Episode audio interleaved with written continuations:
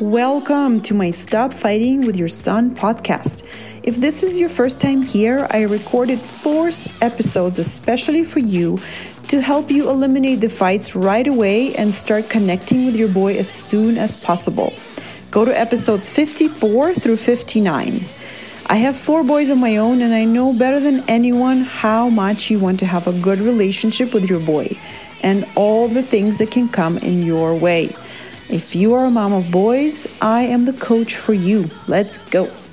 Hey guys, how's it going? I'm officially a mom of teenagers. They're not teenagers yet by age, they're nine and ten, but I have just bought life jackets for them that are for teenagers. So I am now entering that stage, so I'll report back on how that's going and share you with you all the teaching that I have about that and all the lessons that I learn along with that.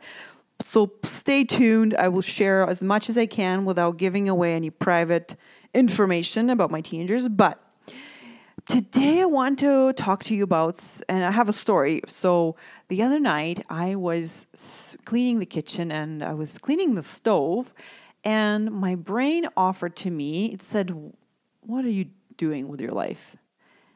And in that moment, I answered my brain and I said, "What do you mean? What am I doing? I'm raising four boys. I'm taking care of the house, and I'm helping people with their life." Right? I was like, "Hey, wake up!" Right? Don't just uh, assume I'm doing nothing. And so, from that conversation in my head with myself, I thought I have to talk to you guys all about it and bring your attention to this, because this is what our brains do. If we don't decide with our brain what it is that we want to think about ourselves, about our life, our brain will decide we're not doing anything good. Our default brain will, is not going to be that helpful or that nice. And in fact, if we leave it to run its course and we don't give it any direction, this is our primitive brain I'm talking about, it will simply run around judging you, what you do, and discounting everything you do. I'm sure you've experienced that. Like, no one appreciates me, right? I'm not doing anything productive, whatever.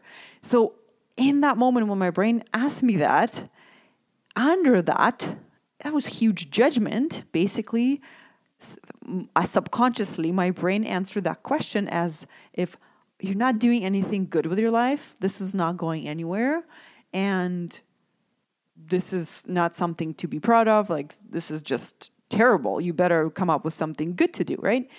And I had to decide, and because I had that awareness of my what I was thinking, and I kind of am practicing a lot, deciding on purpose, what is it that I want to think? And we can decide to believe and think anything we want.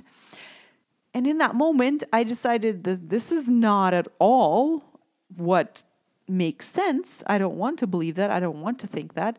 And I had to remind my primitive brain that, hey, by the way, we're doing something super cool and important and awesome and productive, and this matters, right? So I wanted to encourage you to answer your own questions. And sometimes these questions will come up in conversations with others, and you will hear yourself say these words as rhetorical questions, like, what will I do when they grow up? Or I don't know what I'll do with him when he's a teenager, or uh, what will become of him? Or I don't, will we have a good relationship when he's older? I don't know, right? All of these kind of kinds of thoughts that seem true, like you don't know what will happen. We never know, right? But those are dangerous things to let stay there unanswered. I want you to answer your own questions that you have, right? Or like even questions about yourself in the present. You know, your brain will will say, like, what are you doing with your life? You need to answer your brain. Otherwise, your brain will go with the default judgment answer that it has already. If, and if you're listening to this podcast, you're probably like me, you're probably not, by default, you're not thinking amazing things about yourself. And if you already are, that is awesome. That's what, you're one of the lucky ones, which, where your primitive brain is, your big, biggest fan, right? But from what I've seen from the clients, client upon clients, from a lot of people that I've met, we're our biggest critic. So we need to rein it in. We need to answer that critic.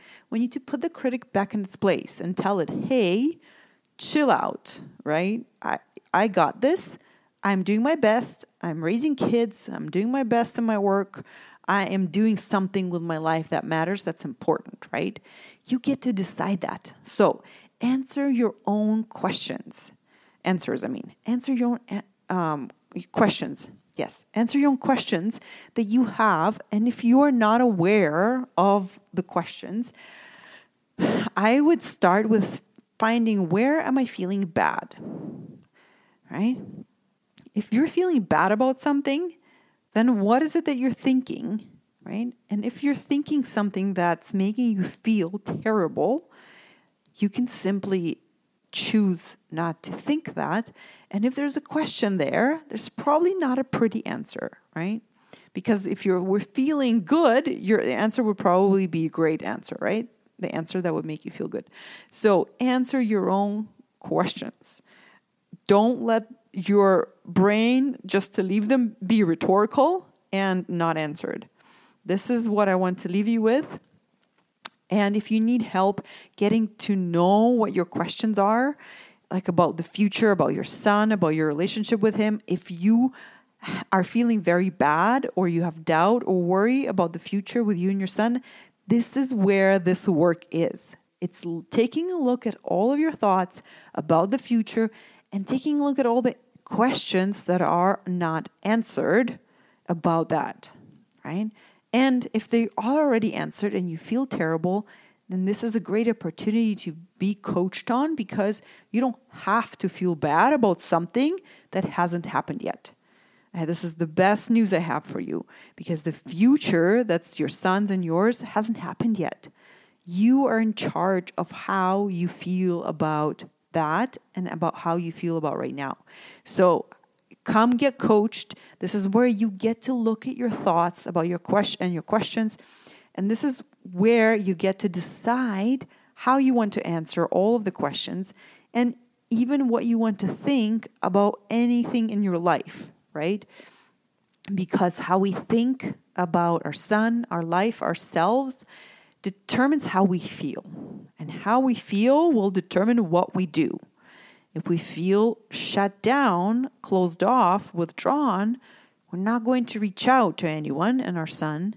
We're not going to express how we feel. We're going to be shut down, right? We're not going to create connection and a good relationship with our son.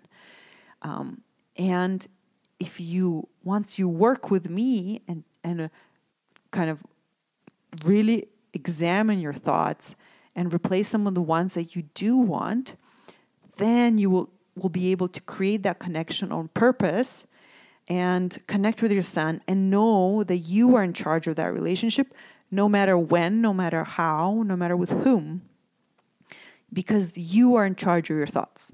Okay, guys, so answer your own questions. If you need any help with that, you can always come and chat with me. Uh, you can go to my website and sign up. Go to w w w dot coaching natalia dot com and go to sign up for a free mini session. I have a few spots open this summer, but I'll have way more in September. I look forward to chatting with you, helping you, and getting you that really good relationship with your son and ha- helping you feel good about yourself and your life. All right? Now have a great week, and I'll chat with you soon. Bye.